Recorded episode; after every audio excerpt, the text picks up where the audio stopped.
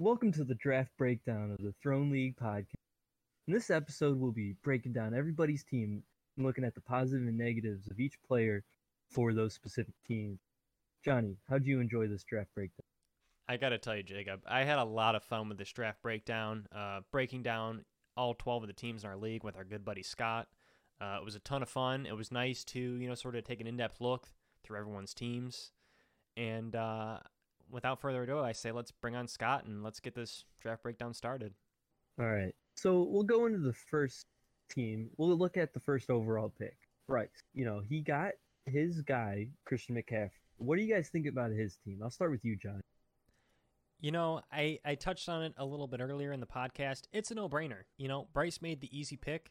You know, sometimes you might get a little bit anxious at number one because there's so many possibilities. Bryce said he, he turned all that exterior noise out. He said McCaffrey's a stud. He's the man, and he picked him. I think it's a great pick. Completely agree. No debate there. I mean, What What do you guys think about this trade between Bryce and Aiden? Why are you trading your drafted team? Why aren't you just sitting on your team? There, you haven't seen any of them play. What are you guys thinking? Uh, I'll defer You to you. go? I'll defer to you, Scott. You can take. It. Okay. Well, take. I think it's actually a great question. I know I said a little bit about this earlier, but man, is there nothing more than trading your players before a game starts? Show confidence in your team. And it's an Aiden, man. The. Shreks, they just must be built different to where confidence just isn't in the blood because I just don't understand this. I mean, honestly, for Bryce, though, I think it's kind of a steal. I mean, he's getting uh, grubs, in my opinion, if I, if I can use that terminology. Um, and just kind of making out in this trade where I don't really understand it for Aiden. Uh, I guess neither of them. I don't know. I, I guess Aiden thought he must be he's uh, getting some depth or something. I, I don't really understand the trade. Why you trade before week one? Uh, my philosophy, if you want to hear it from the champ, I shouldn't really be telling people this. The whole league might be listening to this, you know. I always trade week two. Always. There's always trade in Scott Boyce's future week two because you see week one, some players play a little above their ability. I noticed that. I, I'm like, oh, damn, this player on my team playing a little bit better. People think, oh, he's gonna have a good year. One week, you know, Bryce is over there. Oh yeah, dude, I want these players, I want these players. So then you take advantage of that. They're freaking out. Oh my god, this dude just scored 30 points for Scott. You trade him, he's gonna suck the rest of the year. You get from some solid player that had a rough week one off another team, and your team's built like a fucking goddess, dude. Like that's my uh, philosophy. Probably fucked up now because now I can't do this next week because one knows what I'm trying to do to them. Um, but I just had a. I thought the league was too easy to win last year, so why not give a few of my uh, uh, techniques away? You know. I mean, you're not wrong, Scott. You did absolutely dominate the league last year, so I think most guys would be willing to take a few hints from the champ himself. Uh, absolutely, John. Absolutely. Yeah, you know, looking at Bryce's team, I don't understand the trade because I thought Darren Waller was one of his best picks. I think Darren Waller is going to be an incredible tight end. I think he might be the second best tight end, maybe the first. You know, he's got contention for that. Why would you trade away that good of a tight end for an unproven running back? What do you guys think about that? Uh, Scott, would you like to go first, or would you like me to take the ball and run? You can take this one. You know, I, I can understand where Bryce is coming from, but the one thing that I have an issue with, this trade makes a lot of sense to me if Bryce ended up with Waller and he began to have doubts. He thought, you know, man, I think I reached on Waller. I think that I may be able to get a mid level tight end that'll give me around the same production. So why don't I move him and get a running back who's unproven, but I think has the potential to be a huge deal in Pittsburgh? I could understand that if that's his logic. My only fault is I don't understand why he would have doubt about Waller. Waller should be destined to have a, another big year this year uh, with the Raiders. So from that perspective, I don't get it.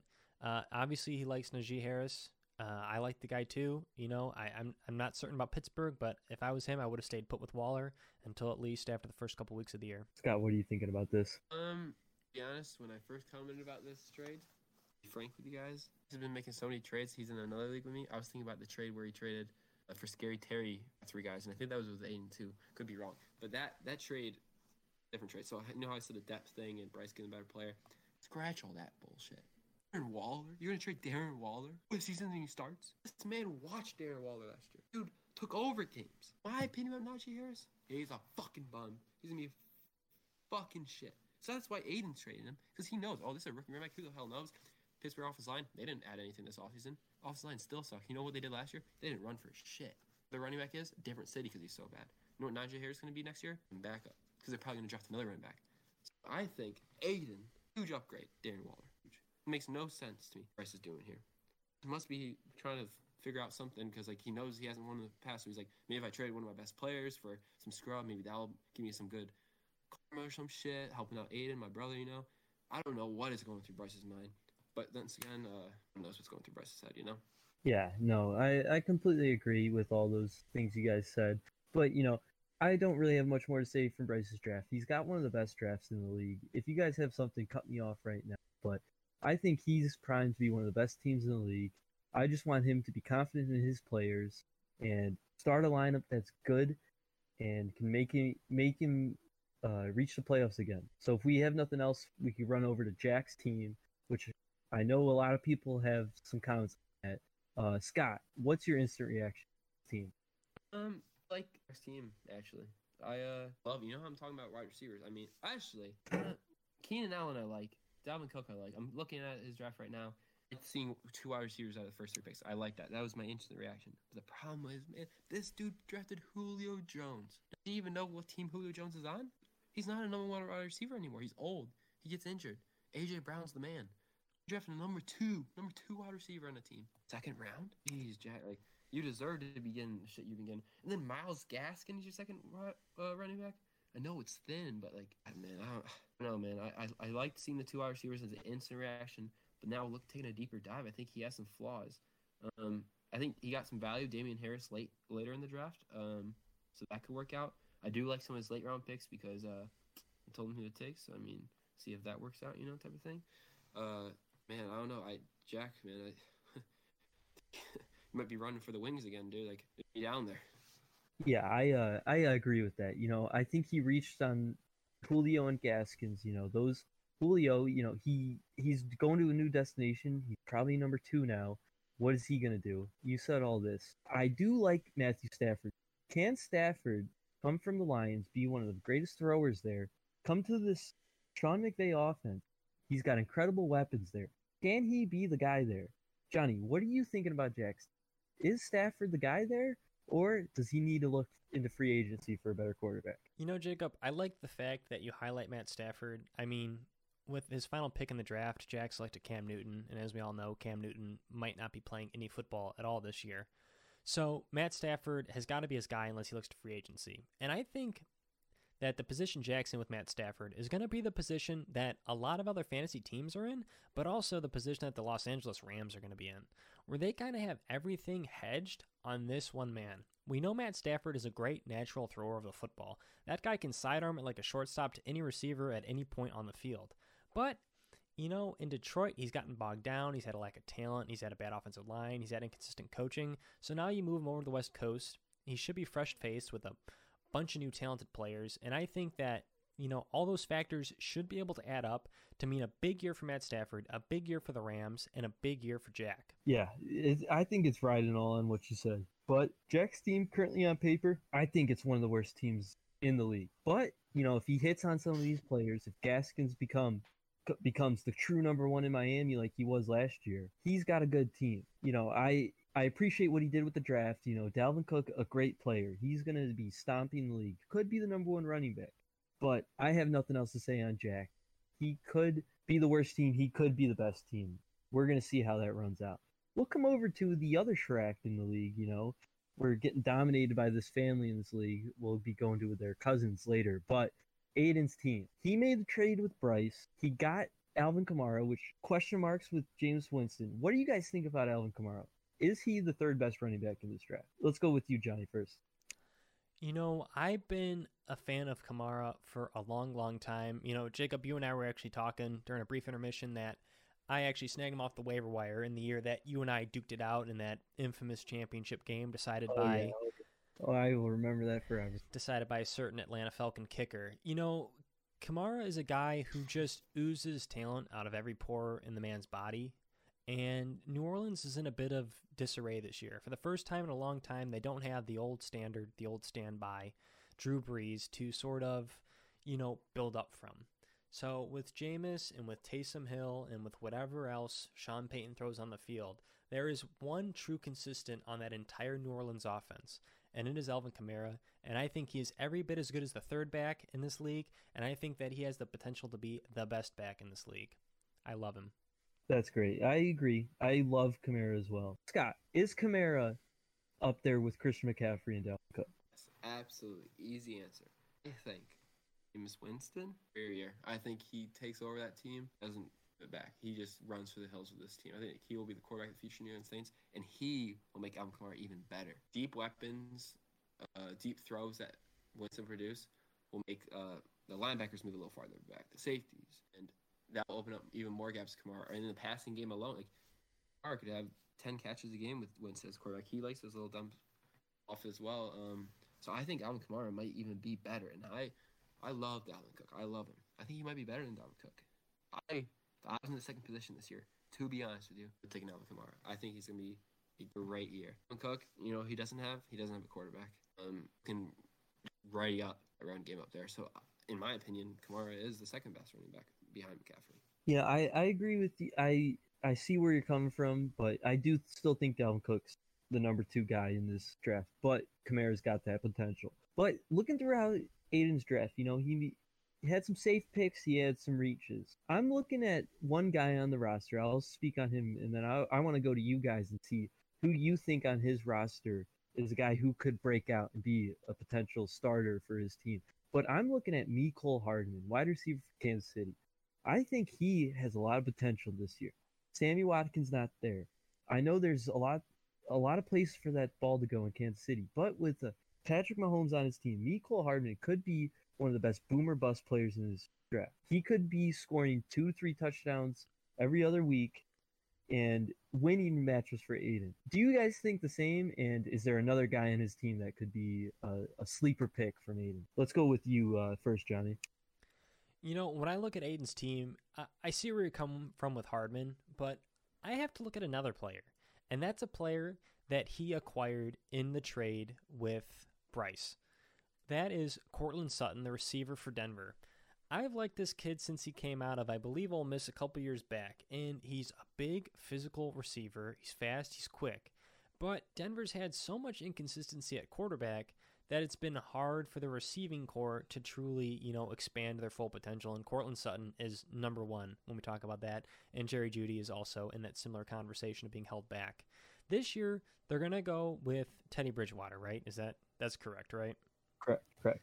And, you know, I was frustrated a lot last year with Bridgewater when I drafted DJ Moore in Carolina. But we know that Bridgewater has the potential to be a good quarterback and could bring the consistency of this offense that could let a guy like Courtland Sutton become a huge player, become a high level flex, and potentially a low level wide receiver too. So I think that could be a dark horse in that big trade that could end up being huge for Aiden down the stretch. I completely agree. You know, Sutton's got some question marks, but he can be a stud for any team. Scott, what are you thinking can be the difference maker for Aiden's team? Yeah, I mean, I'd have to agree with Johnny somewhat there. Um, him and I were talking during the draft. Um, we both really like Courtland Sutton, and unfortunately, Aiden snuck him away from both of us. Um, so Sutton would be one. What I really like is Gus Edwards' chance now, because I mean, fortunately for me, uh, my running back going out, uh, his running back has a great chance. I know Le'Veon Bell's coming in, but I don't. I just don't think Le'Veon Bell's going to anything special. I think of out with the Chiefs last year, He started talking shit about Andy Reid. I don't think that's going to fly with Harbaugh. I think he'll probably be out of that team quicker than he was in. I mean, uh, Thomas fears back for being a loudmouth, so I don't think he'll be anything. So I think Gus Edwards will control that backfield. So I think he has a really good chance. Um, that I mean, interesting that he had two write-ins. So I mean, Antonio Brown shouldn't be a write-in, so I think he could. That's the guy to look at. I think uh, have a huge year. I mean, it's still Antonio Brown. It's Tom Brady. One of those t- two wide receivers go down. I don't hope for injuries, but say Mike Evans or Godwin go down, Antonio Brown steps up and he could be a number two two wide receiver for a team. You know. Yeah, you're completely right. Uh, if there's something that there's a lot of players to get that ball on that team, but if there are some injuries on that team, Antonio Brown could be the steal of the draft. All right, let's move on to Brian. Brian has had some slander thrown around his name for not putting in players, having injured players starting games, but Brian had his best year so far. He had one of the best teams last year, underperformed in the playoff. He went in, grabbed Derrick Henry. He got a certified stud in the draft. but he got a little choked up drafting two quarterbacks that are supposed to be the top t- two of the top 10 quarterbacks. Johnny, what are you thinking about these quarterbacks on his team? What is his you think his strategy is with those two? As far as Brian's strategy goes, that's a little bit harder for me to put myself in Brian's position. I like both these guys. I absolutely love Hurts. I'm just going to go on a little bit of a side tangent here because I only realized this when I pulled up Brian's page. It looks a little bit like uh, Kareem and Sugar from last year. And the reason why I mention that is because he's rolling with Clyde Edwards Helaire, Juju Smith Schuster, Noah Fant, which were three guys that I had last year. And let me tell you, Brian, I know why you like those guys. I know why you picked them. They broke my heart, but I do think they can turn it around. Now, back to the quarterbacks Jalen Hurts and Dak Prescott. We know that Prescott's coming off a wicked injury, and so I have to think his strategy is, you know, it's hard to put all your chips on one guy like Prescott who's coming off such a devastating injury. And Jalen Hurts was really, really exciting in Philadelphia last year. And the sky should be the limit for this young kid if they can get the players around him to try and lift him up and help him become a better player. So I personally think that I get where Brian is coming from, and I think both these guys had the potential to be fantastic contributors throughout the year. Yeah, ho- hopefully he could look to trade one of those guys if he, uh, other teams have injured quarterbacks or something like that. But he does look like he has two of the best quarterbacks in the league. Scott, when you're looking at Brian's team, it didn't look like he had a strategy going into the draft. He was just going to draft the best available players. What do you think made his team his team? Did he overdraft some running backs? Was he not confident in some picks? What do you think going into Brian's head? What do you think happened during the draft? Um, going into Brian's head is a tough uh, task for you to ask me because anyone can crack that kid's brain. Um, honestly, I was kind of looking over there.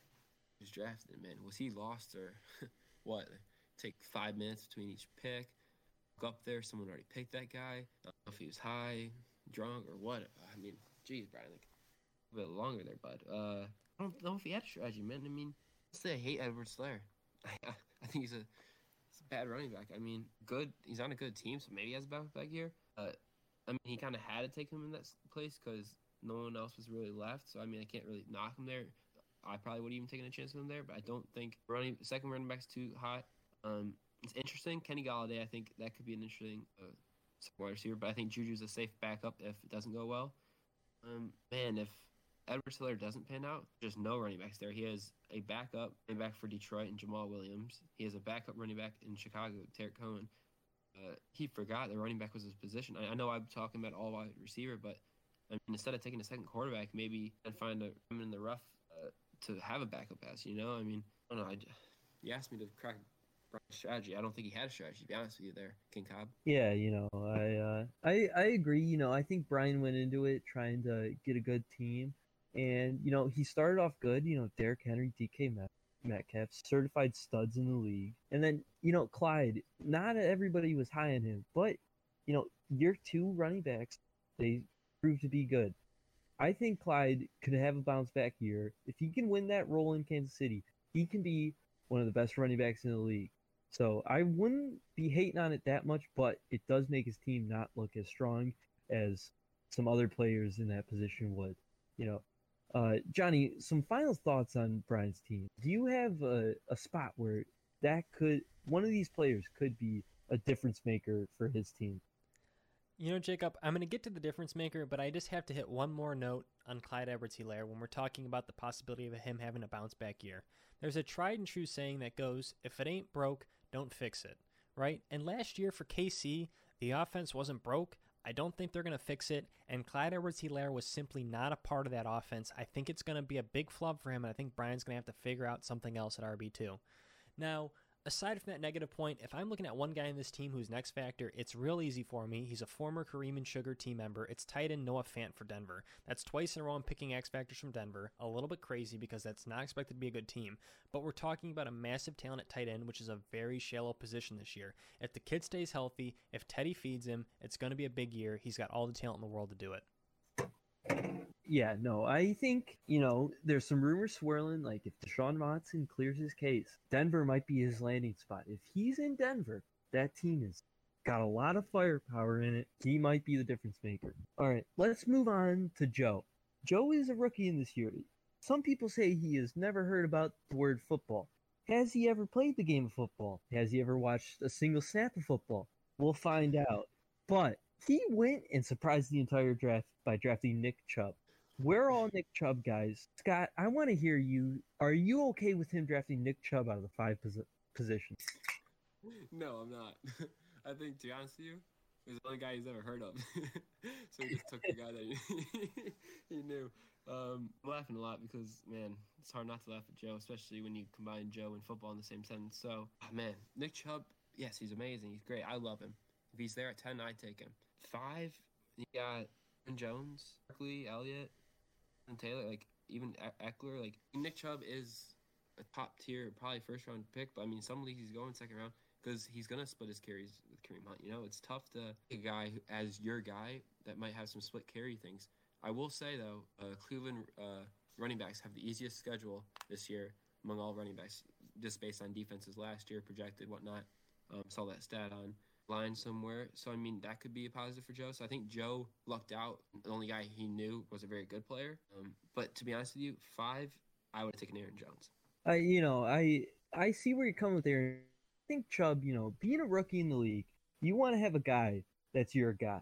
He came into the draft wanting Nick Chubb. He got his guy. He's gonna be riding Nick Chubb till his Chubb runs out. So we're gonna see how his team pans out with Nick Chubb. Johnny, my biggest interesting pick on his team is Tyler Lockett. Tyler Lockett had an incredible year last year, splitting a lot of uh, targets from with DK Metcalf. What are you thinking about Tyler Lockett? Is this guy somebody who should be two rounds away from DK Metcalf, or should he be drafted right next to him? You know, I think that's a really interesting question, Jacob. And it here's the short and sweet answer. Tyler Lockett is a critical component to Seattle's offense, and him and Russell Wilson are right locked in together. They have that quarterback wide receiver chemistry that any offense dreams of. Here's the problem. That would be great on almost any other team that didn't have a guy named DK Metcalf on it. And the problem with that is that DK Metcalf, while a different receiver obviously than Tyler Lockett, is so is such a generational talent that it makes it hard for me to put those two together. I think Lockett has a ton of fantasy value, but the man on Seattle is DK Metcalf. It's going to be DK Metcalf this year. It's going to be DK Metcalf next year. It's going to be DK Metcalf until either he gets tired of Seattle or Seattle goes out of business because that's one of those receivers that will be talked about for years and years. And unfortunately, Tyler Lockett's not that guy, but he can be a valuable fantasy contributor. Yeah, I I disagree with you. I think Tyler Lockett is the guy that Russell Wilson can trust. He's the guy that on third down, third and seven, they're looking for Tyler Lockett. DK can make these big flashy plays, but Tyler Lockett is Russell Wilson's guy. I think Lockett could have just as good as a season as DK Metcalf, but we'll see how it pans out. Scott, I wanted you to give me your opinion on Josh Jacobs. Josh Jacobs, a lot of people are low on this. With Kenny Drake coming into the backfield, can he still be a good running back for the Las Vegas Raiders? I answer is yes. I actually like Josh Jacobs going to this year. I was hoping I would away with him. I think this than people even gave him to be last year. Like people kind of discredited him with that last year, especially with the issues. I don't know, just the Raiders always just have issues, you know, and like talked about in the wrong way. But I think he was a bright spot, and I think Kenyon Drake was brought in to motivate him a little bit. Uh, Kenyon Drake had a very very rough year last year. Um, and I think they kind of use that as like, hey, Josh, we got another running back here. Sure, uh, you don't think, oh, I'm the guy here, you know? So I think he is still going to be the guy. I think he will have a great year. I think the Ve- Las Vegas Raiders figure it out this year, and Derek Carr and Josh Jacobs combine them to a wild card spot. I know it's crazy, believe in that. So I think Jacobs could be great pick for Joe. He didn't even know it. He had no idea who Josh Jacobs was, and could he be good for him? Um, just to point out one little other thing, I thought uh, was interesting by Joe. I know uh, you just asked about Jacobs was him drafting two Cincinnati Bengals. Um, I like it though because one of those two will be Joe Burrow's guy, and I love Joe Burrow, so I think he will actually hit on one of those two. So I think that was a good strategy taking them both. Um, so honestly, I think all the jokes I made about Joe and everything somehow came out with a pretty good draft, and he also has Josh Jacobs backup in case Jacobs does lose the his role and has Kenyon Drake. So I mean, he's kind of filled up uh, spot you could by having the backups of the backups. You know, so I think uh, Joe could have an interesting year and actually okay in his first year. I agree. I think, you know, even coming with a magazine, looking like a dork, he had a good draft. Johnny, I want to hear your last thoughts on Joe's draft.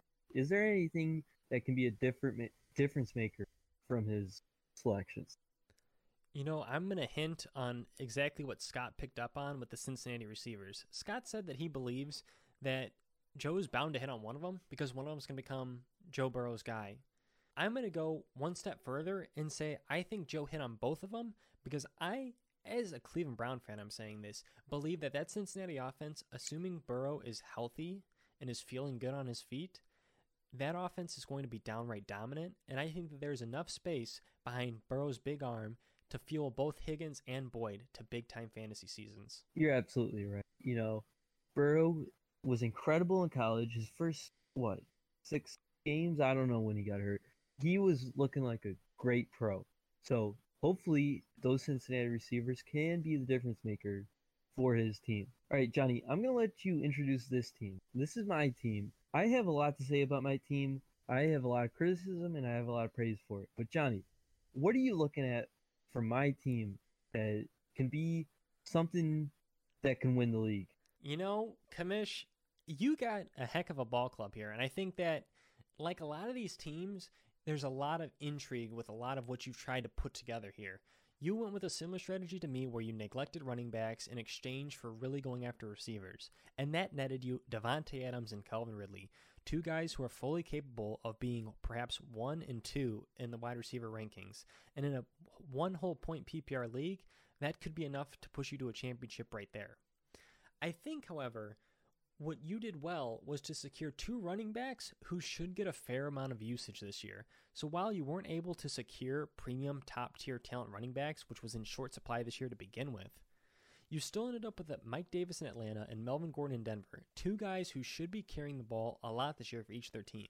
So while it may not be pretty, I think those two running backs might be enough to help you bridge the gap that you neglected in the running back field and ride the strong wave of a strong, heavy receiving core. And I think that'll make the difference for your team. Yeah, you know, I I like my first four picks, but Scott, I want to hear your opinion on my draft. I want to see where you think I went wrong with this draft. You went wrong. Wow. Well, I mean, easy thing was say, oh, you don't have running backs, this or that.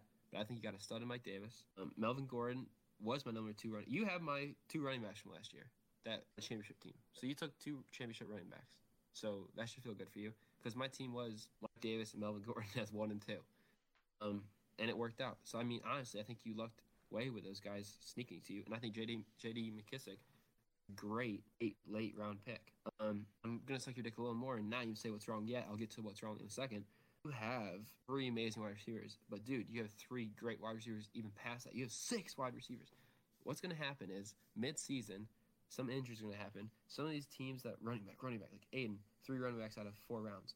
Those kind of teams, they're going to need a wide receiver. And man, Ja'Marr Chase, Will Fuller, Mike Williams, I know there's a lot of speculation about Will Fuller and whatnot. I think he'll still figure his shit out, and by midseason will be okay. Um, and honestly, I wanted Mike Williams really bad because I love Justin Herbert this year. Mike Williams could have a great, great year. So, I mean, I think you're going to have some trade bait, which is a huge thing to have fantasy. You always want to have a few extra guys that guys want. So I think your bench wide receivers are better than some guys' two starting wide receivers.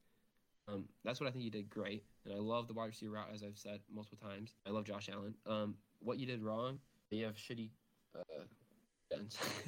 um, you know, the like Tyler Higbee, he's decent, I guess. With Matt Stafford, could be decent, good. You don't have like a premier tight end. You know, you don't have someone that's like, yeah, he's gonna get you all 13 points at his worst on this week. You know, um, and as a hard time before the running backs, but I think secretly you do have two decent running backs. I think Atlanta's offense is going to be a force to record this year um, with Kyle Pitts and Ridley and whatnot. So I think Mike Davis will be able to take advantage of their them having great wide receivers and be able to run the ball. Um, so I mean, I don't see too many flaws in your team, dude. I want to suck your dick the whole time, but man, I honestly, I think some people look at your team and think, man, he has no running backs. He has a shitty team, top, I mean, bottom five team in the league. But I think you're gonna have a good year. So I don't have much else to say but praise. I know everyone listening is probably like, damn, Scott's been hitting on everyone that's not currently on this podcast and sucking dicks of everyone that is. And maybe I am doing that, but uh, boys. Yeah, you know, I see where you guys are coming from, but I went into this draft, you know, I didn't have a complete strategy, but when I got the sixth pick, I was like, okay, I want Davante Adams. He was a stud for me last year. If he stays healthy, he's going to be the number one wide receiver. And then Calvin Ridley slipped to me. And then I loved Robert Woods coming in the draft. So my first three picks I love. I want so then I slided into a zero RB draft. I came back around. Josh Allen slipped to me. You know, Lamar Jackson, Kyler Murray got picked over him. He was supposed to be the second quarterback off the board. So I enjoyed. I loved my first four picks. Where I have problems is my fifth pick. I picked Mike Davis. You know, there's a lot of question marks there. He took over for uh, Christian McCaffrey and was was incredible. He played incredible. But going to a new offense, can he be the guy to score touchdowns in Atlanta? That's the question mark. I think what I should have done there is drafted a stud tight end. I should have reached, try to grab Mark Andrews, Kyle Pitts, one of those guys to have me give me an edge over other teams. So I think my little balls made me draft this stupid Mike Davis, who might not be a starter at the end of the year. I think that's my biggest criticism of my draft. But you know, we're, on yourself there, bud. I like my first four picks. I think I have the best wide receivers of the league. I know not everybody agrees with that, but I think I have three top 12 wide receivers on my team. And we'll see how that pans out. I, I'm going to need a good 70, 80 points for my wide receivers to win some leagues or win some matchups. Can I ask you one question? Go for it. I'm the guest here, but uh, what you're telling me is way you would solve your team of having no running backs is by actually pushing back your running backs even farther and taking a tight end instead of saying, "Oh, maybe in the next round when I took a wide receiver, I should take a tight end." Your strategy would be like, "Actually, screw that. I would have no running backs. Let's push back even farther and disrespect Mike Davis while I'm here. Don't be disrespecting Mike Davis when I'm here. Come on, man. Okay, that's all I have to. Yeah, you know, I'm to disrespect Mike Davis a bit, but I think he can be good. If he can get some touchdowns, he, I think he'll be a great running back to slide in. But I think the value of doing zero RB is having players at positions that can win against other teams. Because my running backs aren't going to beat other teams' running backs. So if I had a stud tight end, he would be able to beat other teams and have a, a difference maker at the position. So I think you need a risk and get some upside running backs later in the draft, which I didn't do. I had small balls. I was being a little pussy. I ran away. I was a coward. I was Little Red Riding Hood run into the face of the wolf. I just didn't do it correctly. So I think I enjoy I like my team. I think it's good. I think I can win the league. But there's some question marks. Can I figure out this running back uh, situation? Uh, Johnny, if you don't have anything else, we can move on to Nutter's team, uh, where he did the complete opposite strategy. Do you guys like this running back heavy strategy? Johnny, what do you think? You know, while my own personal draft strategy runs in direct contrast to what Nutter was going for here, I can respect it. Right? He's going he he recognized that this year's running back pool was very very shallow. So he figured why not go out, smash running backs while they're there, and then rely on a deep wide receiver class that benefits from a one whole point PPR league and see what that gets me. So personally, I'm not in love with all three of his running backs. We know Elliott is incredible. Antonio Gibson in Washington is a little bit of a bigger question mark because of what that offense could be.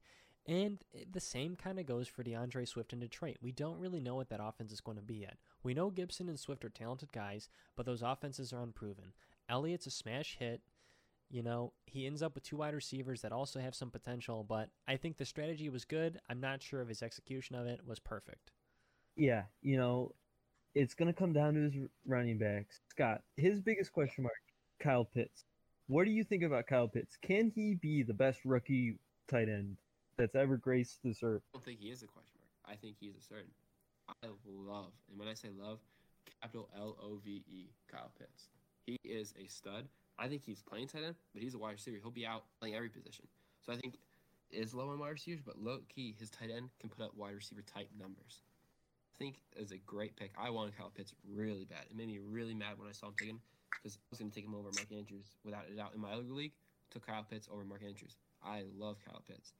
Um, I don't think he's the question. I think the question mark is the shitty wide receivers. DJ Moore does absolutely nothing. I don't think Sam Darnold is going to change anything about that. Last year was an absolute bust for DJ Moore. Johnny knows all about that.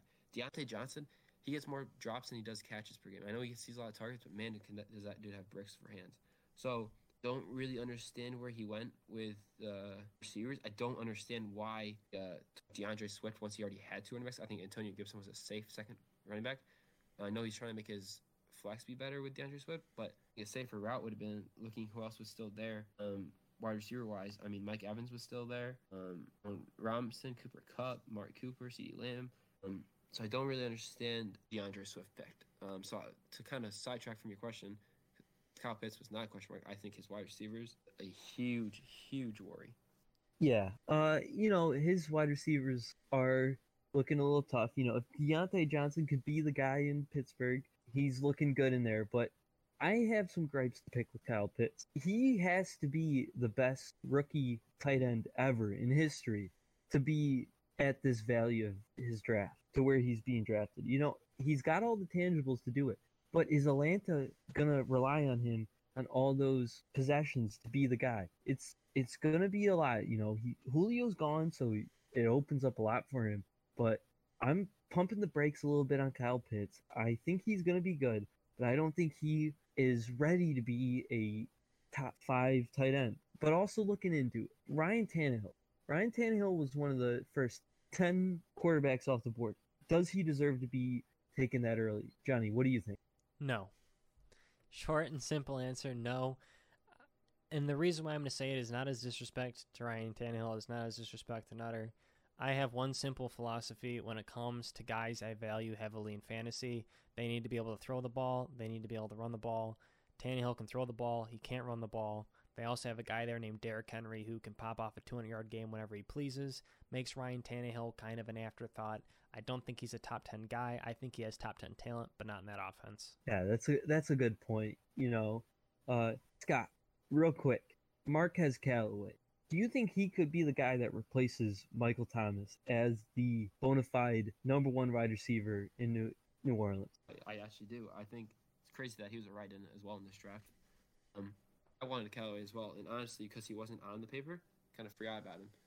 Uh, he his value went up in him out when uh, Jameis Winston was named the starter because he will be the guy. Winston, I, have already talked highly about Winston earlier. What he will do with Kamara. Um, I Marquez Callaway. Honestly, I kind of forgot about him because it was right. And I think he'll be his number one wide receiver on this team, and he was what the fifth wide receiver he took. Um, I think he he will be the thing that could save Notre. If there's something that's going to save another season, I think that could be it.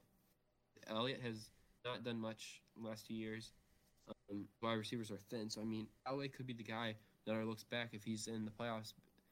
Thank God I wrote that guy in.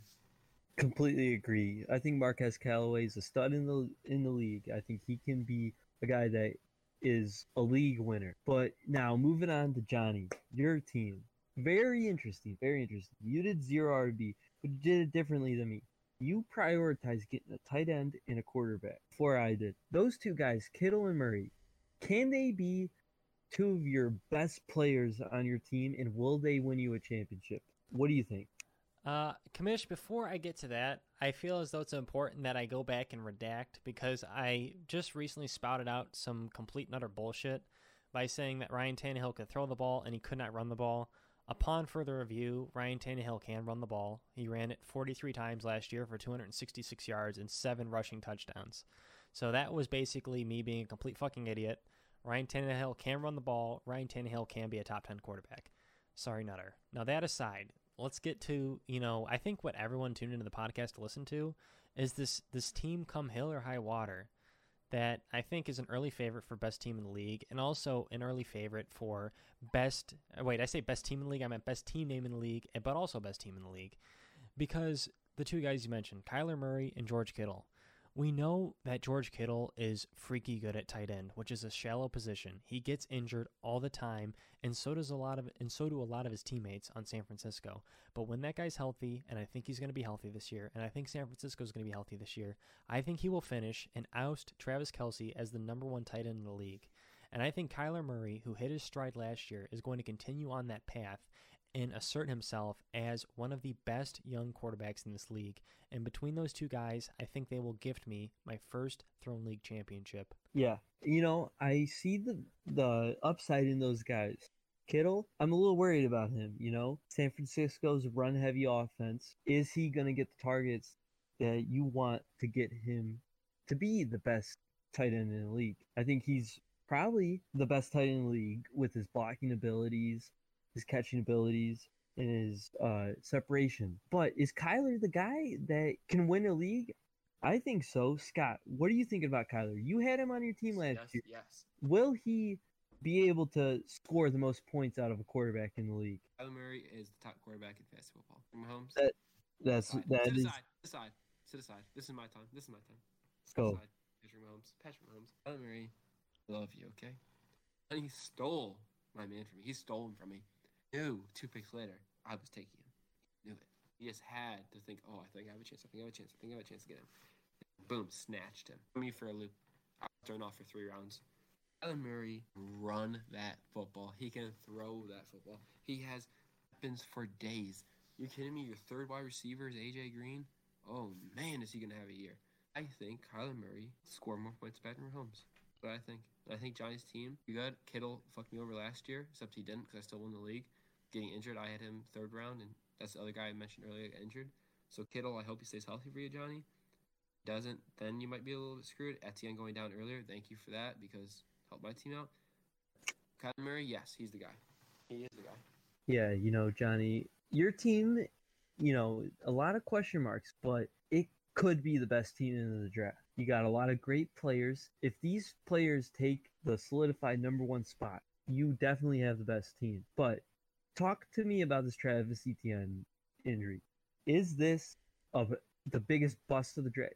Will this lose you out of a playoff spot? This Travis Etienne injury. You know, that's that's fair because you look at my team and you look at my strategy and I completely neglected running backs and then how do I get rewarded for that? By one of the two running backs I drafted being immediately injured and he will miss the entirety of this season.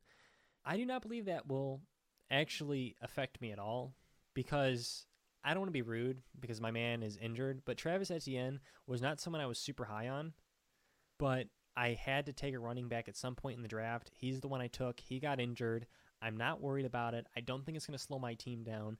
I think that my quick wits, my waiver ability, and the extreme depth I have at receiver will guide me all the way through any adversity I face at the running back position this year. And I feel as confident as I did after the draft, even despite losing a talented player uh, at the running back position. Yeah, you know, I think that's a good way to look at it. But, you know, you and me both did zero RB. I took three straight top tier wide receivers. You took a wide receiver, tight end, quarterback. And then you drafted a lot of flyers later in the draft to be your bona fide number three wide receiver in your flex. Scott, which team do you think is the better strategy with? Who do, would you rather be in this situation with your uh, wide receivers and overall team? Um, it's tough. I would go Johnny. Oh, fuck off, you piece of shit. Um, you're saying between you and him, right? Correct. I, I heard you correctly. Two wide receivers or just which team? Which team? Johnny might be a little biased because he has two of my guys from last year. You have two running backs, but love your wide receivers. Um, I really love your wide receivers, Jacob. I think he has a better quarterback. I know you're probably gonna say Josh Allen, Josh Allen, Josh Allen. He has ten times better tight end. Um, Mostert, very solid running back. I don't know who his second running back will be. Hopefully not Phillip Lindsay. Hopefully he picked someone else up. Um, Tyreek Hill, I'll just put it this way: Tyreek Hill, Davante Adams kind of cross each other out. You know, get advantage with Ridley over Lamb. But I think DeVonta Smith, I love him. I absolutely love him. I think him and Jalen Hurts will have a great connection. I think he's undervalued. In my league, he's my second wide receiver because I love him that much. Davis isn't used properly in C. He will be used properly in New York, I think, and Zach Wilson will that'll be his guy. So I think what Johnny has is a lot of guys that will become the guy, and I think Dak Prescott could do the same thing with CeeDee Lamb. He got injured and didn't really get a full go with CeeDee.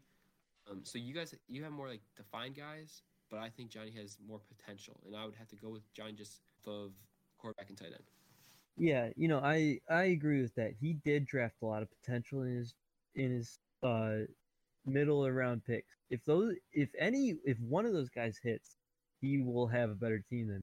But if none of them hit, he he might have some issue in his flex. But you know, Johnny, I'm going to be looking at his team a lot. I love his team. I am going to be watching it, seeing if his team can uh, scrap out some wins early in the season and become one of the best teams in the draft. But moving on from Johnny's team, let's take a look at Austin. Looking at the same strategy as Nutter, he went with three running backs in his first pick. Who would you rather have, Austin's picks of running backs or Nutter's? Johnny, what are you thinking? Uh, for me, this is pretty easy just based on my own personal bias. I would have to go with Stino because I absolutely love, love, love the potential for Joe Mixon this year. And he has him at RB2, safely behind Aaron Jones, who's in one of the best offenses in the league. And I think, you know, David Montgomery's prized for a huge role in Chicago. If they ever let Justin Fields take over and really ride that offense, I think the potential there is incredible. With Cohen being down, I'm not sure that Damien Williams is going to be able to fill a void. You know, that might just mean more for Montgomery if he's willing and able to expand his role and be able to catch a few more passes. I, I got to go with Stino here. Yeah, you know, he's got some more solidified guys. Nutter went some more upside with his draft, But, Scott, looking at Austin's starting quarterback, you're facing him week one. Are you worried about Tom Brady? Can he continue to put up numbers as he always? Yes, he will continue to put up numbers. No, I'm not worried. You know why I'm not worried? What is that? My quarterback's gonna put up more numbers. Justin Herbert he is the up and coming, not Tom Brady's level, but he is on that path to where he could be greatness. Just threw the most passing touchdowns ever by a rookie, studs all around. Tom Brady, don't think he's gonna have as good. As, I think he will decline a little bit, but it'll still be great because he is the goat. Um, looking at his team, uh, I love his running backs. if I can be honest, I know I'm facing week one, but man, does he have four really good running backs? Um, I saw that clip of Dave Montgomery like during practice. He's like, "Coach, why aren't we tackling each other?" Because and he's like, "Nah, I can't." Whatever. That dude wants to get hit. He likes getting hit. So I think Dave Montgomery's gonna have a huge year. And everything Joe, uh, Johnny said, Mixon, Jones. So the thing I'm worried about, no, it's not the quarterback. It's the running backs. Um, that might give me some trouble. Luckily, he sucks at wide receiver and tight end. Yeah. What is two tight ends he drafted? You know, he isn't even starting one of his two tight ends he drafted. You know, he went into the draft. He didn't. He wasn't gonna reach on a tight end. He sat on him. But here's one guy that I'm very intrigued about. A lot of people forgot that he was even gonna play this year. Michael Thomas. Johnny, can Michael Thomas return to his full strength? What are you thinking about that? Yes, I think the the short and simple answer is yes. Uh, Michael Thomas, I do believe, is still that ex- in, insanely talented guy that we all know and so many fantasy owners have fallen in love with.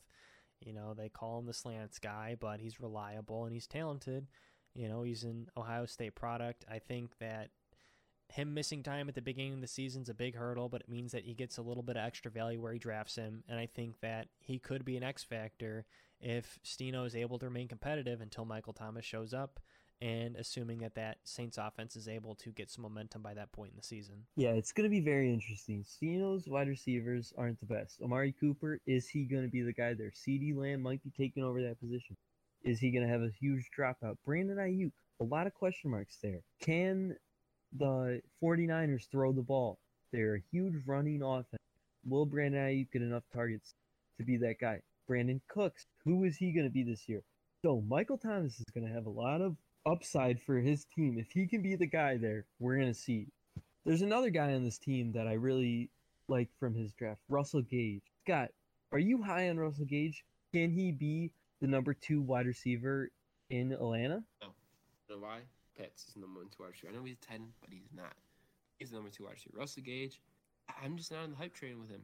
I think he kind of underneath the shadow of the six three monster of uh, Pitts. Um, I, I, I have nothing else to say, but no, he won't. I don't think he'll be anything. It, it could be different opinions in this podcast, but I don't think he is special. Yeah, you know, I can see the upside in Russell Gage, but where is he? Can he take over this role that Calvin really kind of had with Julio Jones? If he can be that guy, I like him a lot. But Kyle Pitts is a force to be reckoned with. Johnny, if you don't have anything else, I would like you to break down Scott's lineup for uh, this next one. I am super excited and honored to be the one breaking down the champs uh, lineup. There is a, a lot to like. Uh, first off, watch what you say, Saquon is a great team name, so I think that's always gets a little extra bonus points for me.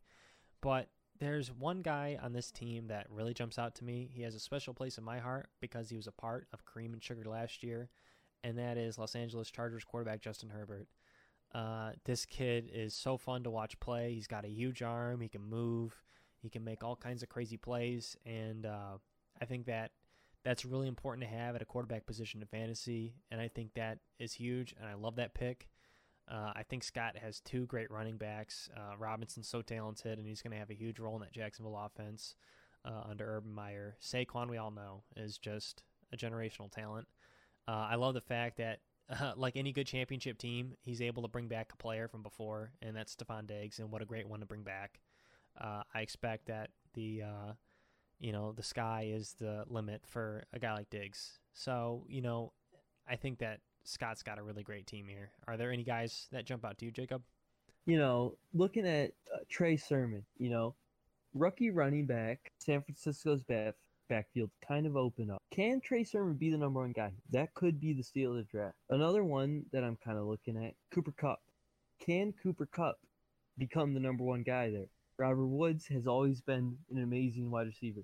He doesn't put up the huge stat lines, but he's a consistent wide receiver. He will put up 1,200 yards each year, you know, catch 8, 9, 10, 11, 12 touchdowns, whatever it is. Can Cooper Kupp become the guy who can contain those uh, those catches and become the guy in Los Angeles with the new quarterback Matthew Stafford who loves to sling the ball? That's what I'm looking at from Scott's team. But Scott, what is your team and how can that translate to a championship team? What were you looking at with your draft picks? Well, let me be honest. I looked out a little bit James Robinson, um, but also I got a misfortune with J.K. Dobbins, so they kind of equaled each other out. I think, in my eyes and most people's eyes. So I was just thinking, wow, in the tenth pick, I'm not first overall. Who am I going to take? Luckily, as I said earlier, Barkley fell to me, who I thought was still easily could be a top five running back, and he was there at ten. So I thought I was lucky there. I was just praying that going to take Stefon Diggs. I was deciding if I was going to do it at 10, a second time I uh, picked, so whatever. Five days later, or yeah. Luckily, uh, Jake took DeAndre Hopkins instead of Diggs. I was really nervous going there. So I was lucky to get Diggs. My whole plan was Diggs. I'm going to be honest with you. That's the only plan I even had going to the draft. I wanted Diggs. Um, got lucky being able to get him. And honestly, looking at my team just in this way, moving off me trades here, here, there. I don't think I really need to make a trade because look, I have two running backs, as Johnny said, Robinson, Barkley. I have two wide receivers in Kupp and Diggs. I have two quarterbacks, Herbert and Burrow. I mean, Burrow could take over for Herbert. Um, we have no idea. Um, and then I have some Mark Andrews, who's a very consistent tight end. Um, and then I kind of those guys that could make a name, like you said, Trey Sermon, Jaylen Waddle, who could step up and be like, could be like, hey, Cooper, I'm taking over as a two wide receiver. Sermon could say, hey, James Robinson, what I'm here. So I think a ton of flaws. I know it's a little um, me suck my own dick, but uh, I don't think there's a lot of flaws. I think I have a consistent team, and just kind of see what uh where it takes me. That's what you need for a championship team. I would know all about that. Yeah, you know, I I do like your team. You know, the J.K. Dobbins injury hurts a lot, but you know, you as you said, the the James Robinson slides right in for that situation. You know, you took two two second year quarterback. Justin Herbert had a record setting rookie year. Joe Burrow probably would have matched him slowly uh, throughout the year if he didn't get hurt. Johnny, who do you like better? And can Joe Burrow become one of the best quarterbacks in the league? Uh, the simple and short answer to that is yes. In my opinion, who I like better between the two quarterbacks, pure talent, Burrow.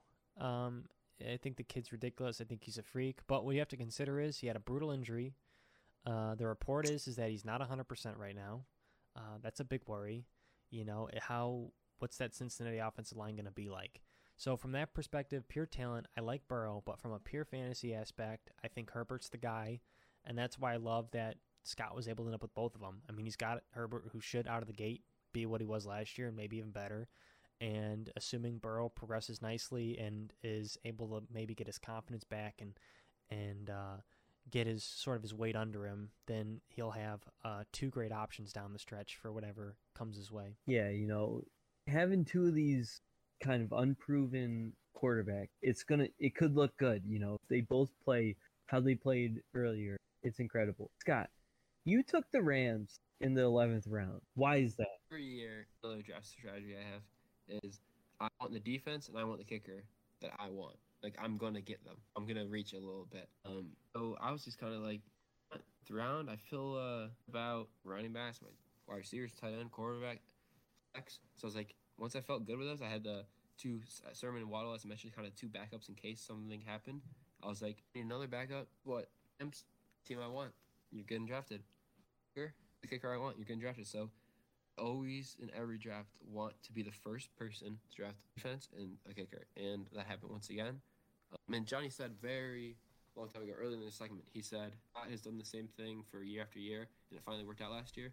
So why change that this year? Yeah. Now looking at Caden's team, his team's interesting. He had he selected the first tight end off the board. I want to ask you guys real quick: Is Kelce worthy of a first overall, a first round pick? And do you guys like taking tight ends that early? I'll start with you, Scott. I would say no tight ends that early.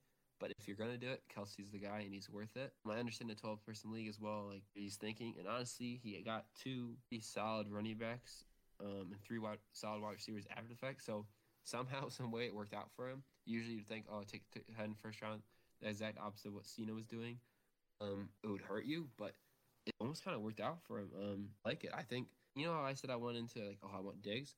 Kane might have been like, you know what? No matter what in this draft, I'm taking Kelce, and can do that because no one else is going to take a tight end first round. Um, and once he saw he had 11 spot, I think he's like, you know what? I'm getting my guy, and I have respect for saying if I want a guy, I'm going to go get him. Yeah, you know, you hit the nail on the coffin. You know, if Kelce was the guy he was coming into in this draft, and he was at the 11 pick, take your guy. Get that tight end. You don't have to worry about the position all year. Johnny, you drafted a tight end shortly after him. Do you think this was the right pick for him at the 11th spot? Uh, without a doubt. You know, as much as I love that I ended up with Kittle, um, there's no doubt in my mind that had the dominoes fallen in a different way, uh, and Kelce was there, he would have been the guy would have would have taken. I mean, let's be honest, he is the man at the tight end position, and uh, it's hard not to love a guy who's been as consistent and as dominant at his position for as many years as he has been. I know he kind of turned into a bit of a meme when the picture came out in uh, training camp where he looked he looked a bit a bit older than we're used to. He looked a bit less trendy than we're used to, but he's still going to be the same dominant physical player at the tight end position. And you know, obviously, based on my own draft strategy, I'm a fan of drafting tight ends that early. So I think Caden hits a home run here. Yeah, you know, I I agree. I would have drafted Kelce in that situation. You know, having that guy, he's a top five wide receiver when you break down the points. So getting him that early, it's incredible. You have position one every week, no matter who you face. Another guy that I kind of look at who's kind of in, who's interesting, Odell Beckham Jr. He's a Brown. He got injured last year towards ACL, but he has been looking incredible in training. He looks like he didn't even get hurt. I think Odell Beckham can be a bona fide number one wide receiver. I think he's the best boomer bust wide receiver in the league. I don't even consider him a boomer bust wide receiver. I think he will be getting at least eight catches a game and scoring touchdowns that are out of this world.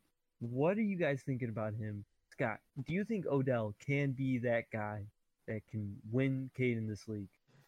Um, Odell can have a nice comeback year. Um, I think he'll have a good role with Cleveland's offense. I think Baker and him will figure it out. I think any guy on Cleveland win you a championship just because there's so many of them. Um, Jarvis is going to get his catches. Uh, Higgins is going to get his catches. Donovan Peoples Jones are going to get catches. Like, too many wide receivers go around, and we have three tight ends that are going to get the ball: Hooper, Njoku, Bryant, running backs to throw to, Chubb and Hunt. Um, I think Schwartz is another wide receiver who's a deep threat. He's a deep threat on the team. Odell's supposed to be a deep threat. Schwartz is even faster. Um, I think Odell can have a good year and fit in the role of Cleveland and make Cleveland a championship. I don't think he's a guy that can win you a fantasy championship. Yeah, you know, I I am so high on Odell this year. I think you know we saw Donovan Peoples Jones, a rookie last year, kind of pop into this. Was he a rookie last year? Can you guys confirm? Yes. Was DPJ rookie last year? Yeah. Yeah. All right. The uh, deep uh, rookie last year slide into this Odell role where he's breaking down defense, getting past this secondary, pulling the safeties. Odell Beckham Jr. is incredible. He can take that role. Looking down, breaking down film, Baker and everybody saying they don't have chemistry. You know, they didn't have the greatest chemistry last year, but when they can get on the same page and understand where they want to go with the ball, they can be the best wide receiver quarterback duo in the league. And I will say that was my check. I think looking down the field, Baker is going to be looking for this guy to make a play and to be the guy that will win the Browns the Super Bowl. I understand there's a lot of concern coming off the ACL tear, but I know there's all those hands to feed in this offense, but I think he is the guy to watch in the NFL.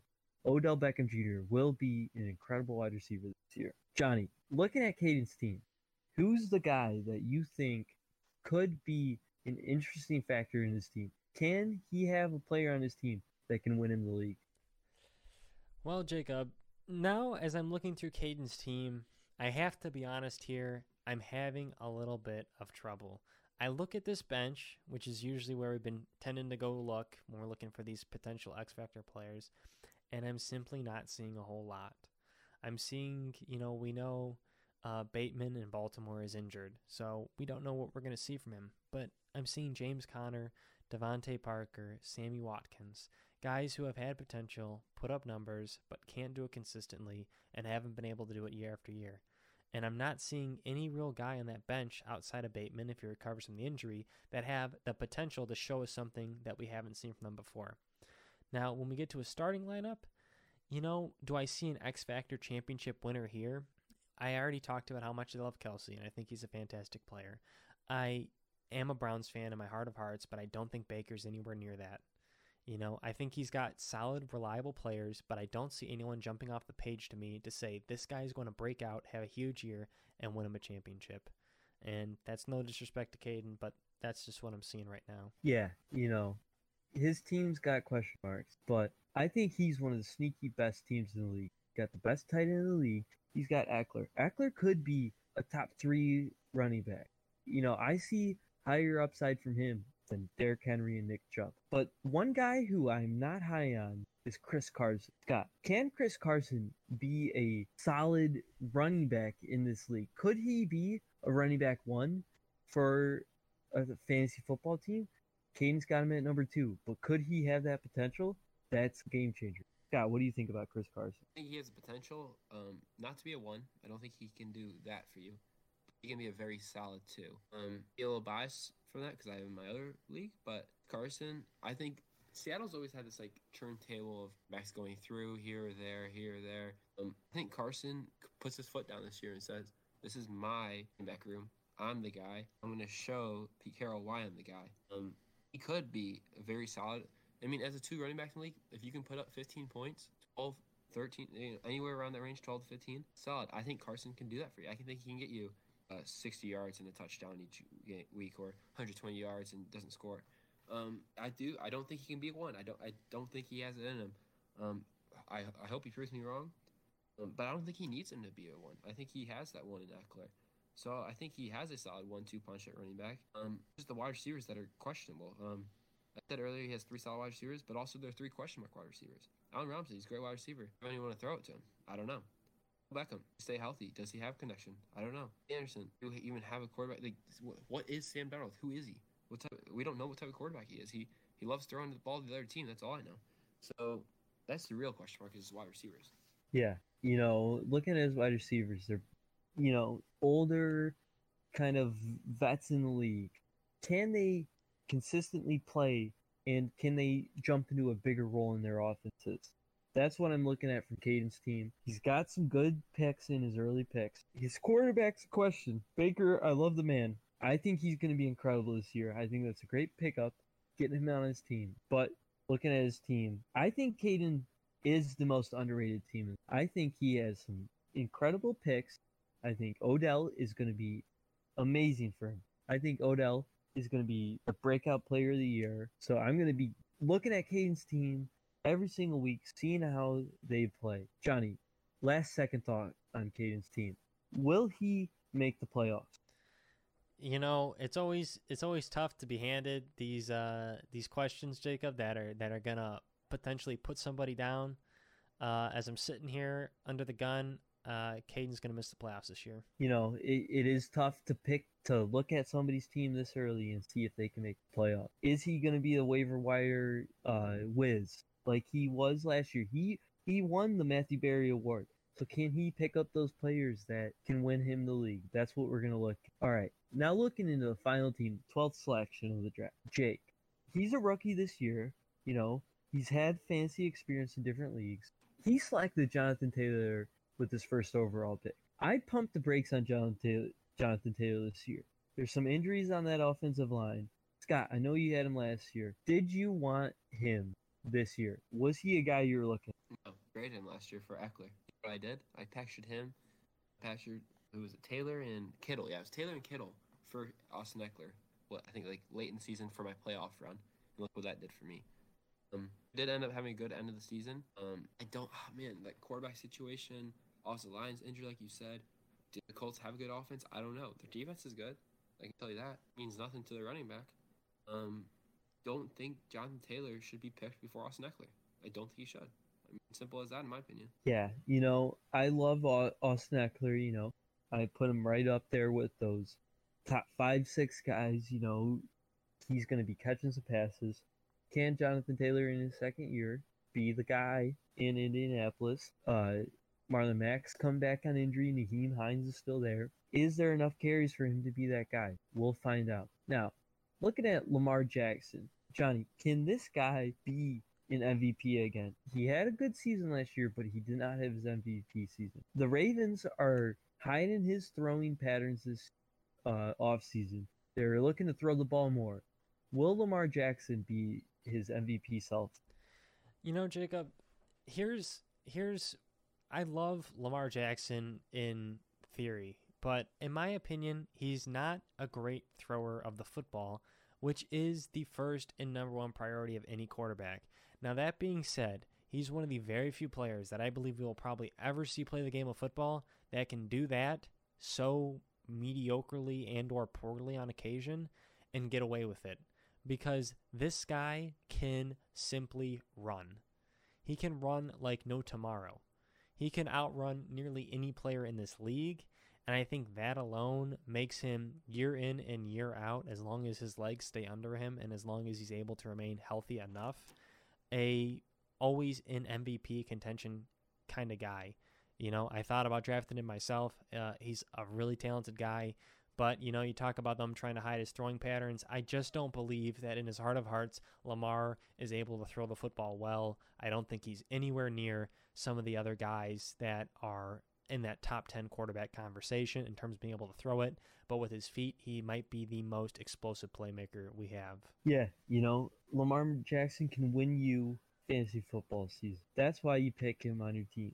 He can be the best player in football. He is two years out of a MVP season. He is still one of the best quarterbacks in this league. Now, looking at his tight end position, he drafted Robert Gronkowski in the ninth.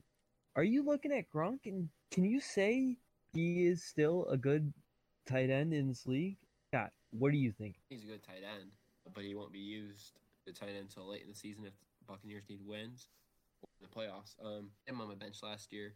Threw him in on occasion when uh, bye weeks or injuries or whatnot. Um, all he can do is this. He'll if he does have a good week for you, it'll be one 30 yard catch with a touchdown for 90 yards, or maybe or maybe a two yard touchdown catch as well. So it gets you up to 15, 16 points. Um, he's not going to catch the ball 10 times. Um, he's not going to even run possibly. He's going to be blocking a lot for the Buccaneers. Um, don't think he's the number one tight end team this year. Uh, he could prove me wrong, but I think honestly his later round pick, Hunter Henry, the starting position from him. Yeah, you know, it, it is very tough to find a good tight end in this league. Is Gronk a good pick there? We'll find out. Looking at his flex position, he currently has Chase Claypool in his flex. Can this guy be the guy in Pittsburgh? That there is a lot of question marks in Pittsburgh. Johnny, what do you think about this Pittsburgh wide receiver core? Is it too many receptions to go around for all three of those guys? You know, Pittsburgh is tough. This is a really probably the hardest team in the NFL for my bias not to come into. Uh, in my opinion, I think that this Pittsburgh offense is bad. I don't see them being able to do a whole lot offensively this year. Now, I could be wrong because these guys seem like they should be okay. You know, I mean, Claypool sort of broke into the league in a major way last year, making some huge plays early on in his rookie campaign. Uh, personally, at his flex position, I'm looking at the bench and I'm liking Michael Gallup in Dallas a whole lot more than I like Claypool, just because how those offenses I believe are going to run. Uh, I just don't have a lot of confidence in Pittsburgh this year. Like I said, there's bias involved in that. I haven't been high on Pittsburgh in a number of years. So personally, I would be swapping Claypool for Gallup in week one. Yeah, you know, that Dallas wide receivers are kind of looking exactly like these uh, Pittsburgh. You know, there's some more question marks in Dallas, but as you said, you know, there is some options to look at in that flex position. You know, Scott, looking at his team, is Mike Evans still the guy in Tampa Bay? Last year, Chris Godwin was taking a lot of ca- uh, catches. Can Mike Evans still be a number one wide receiver? I think he can, um, but I think the way Tom uh, Tom Brady operates never really has. I mean, he had Randy Moss that one year. He performs better. There isn't just that one guy. If he starts targeting Mike Evans only, Evans will pick up on it. I think Tom Brady and Buccaneers offense is uh, the best. He's one pass to Godwin, one pass uh, to Antonio Brown, one pass to Mike Evans, to Gronk, Fournette. Um, don't think he, in the organization to just be throwing to one guy. So in fantasy, I don't think Mike Evans have a huge year. I think he'll have a very consistent and exactly what you expect, and kind of similar to last year type of thing. Yeah, you know, I agree. And then looking at his team, you know, his bench, it doesn't look like the strong. He drafted a lot of handcuffed running backs, you know. Latavius Murray recently cut.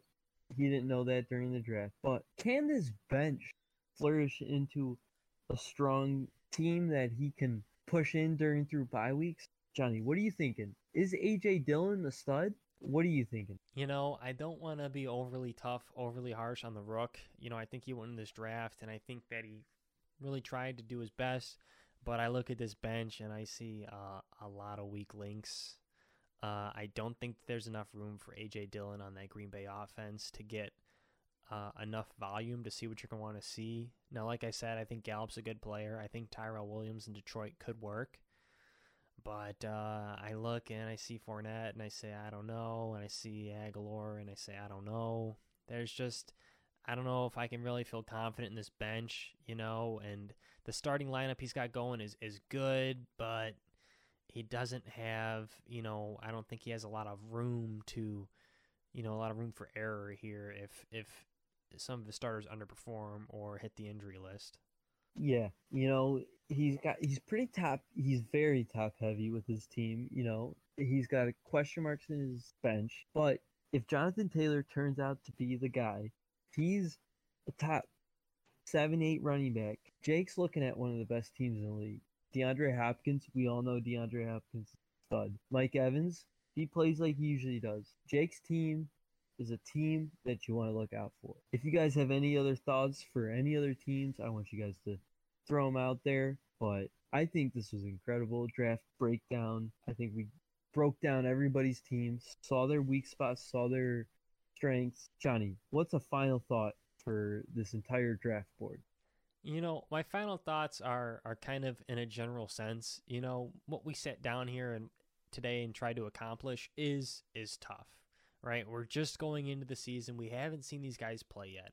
It's always so exciting after you've drafted your team because there's all this potential and hope for what could be. So today, you know, myself, Jacob, and the champ Scott have offered our own opinions. I think it's important that we all sit back and and realize that all of this is out ahead of us now and each week, you know, we're going to be back with this podcast and we're going to be breaking down what happened and we're it's it's going to be I think a nice uh, sort of trail to see our thoughts throughout the season and and uh, sort of ride this roller coaster together. Yeah, you know I think what we did here we saw the strengths and weaknesses of everybody's team. We're gonna watch this breakdown every week, and we're gonna be wrong. We're gonna be incredibly wrong. Some of us might be right, you know. But everybody is going to have some excitement this year. We're going to have probably the best year of football this year. We're going to be riding the Browns. We're going to be riding our fantasy teams. And I am just so excited for this year. Scott, what are you thinking about these drafts? How did it go for everybody? I just want to say, uh, for anyone's feelings, I've been very harsh on teams that I'm sorry, but I'm not sorry. Full honesty, um, what I said today is how I felt about your team. If I rate, uh, praise your team, I like your team. On your team, it's nothing to do with past and stuff like that, unless your name is Bryce. Because I always beat him. So if your name's not Bryce, then it was my honest opinion. Even Bryce's team, I think, gave an honest opinion about. But I think it's gonna be a very exciting year. I think we're gonna have a lot of fun. Will There'll be a lot of talking, um, people throwing their opinions around, and like you said, they're gonna be wrong sometimes. They're gonna be right. Me probably more right than wrong. But I just want to tell the league one thing, and that is the champ is here. He's back, going for two straight. If you want to win this league, through me. Try and take me down. Stino, you have the challenge week one. Let's see what you can do. On the gauntlet, win this league. I'm the two time going to be. I just want to say thank you so much for having me on this podcast. This was a blast. Wait to listen to it because I love hearing myself talk. I love being the champ of this league. Scott, you know, I love when your cock's in my mouth. I mean, I love hearing your voice in my ear, but you are the greatest guest we could have for this week zero breakdown, you know, the draft breakdown. We loved your opinion.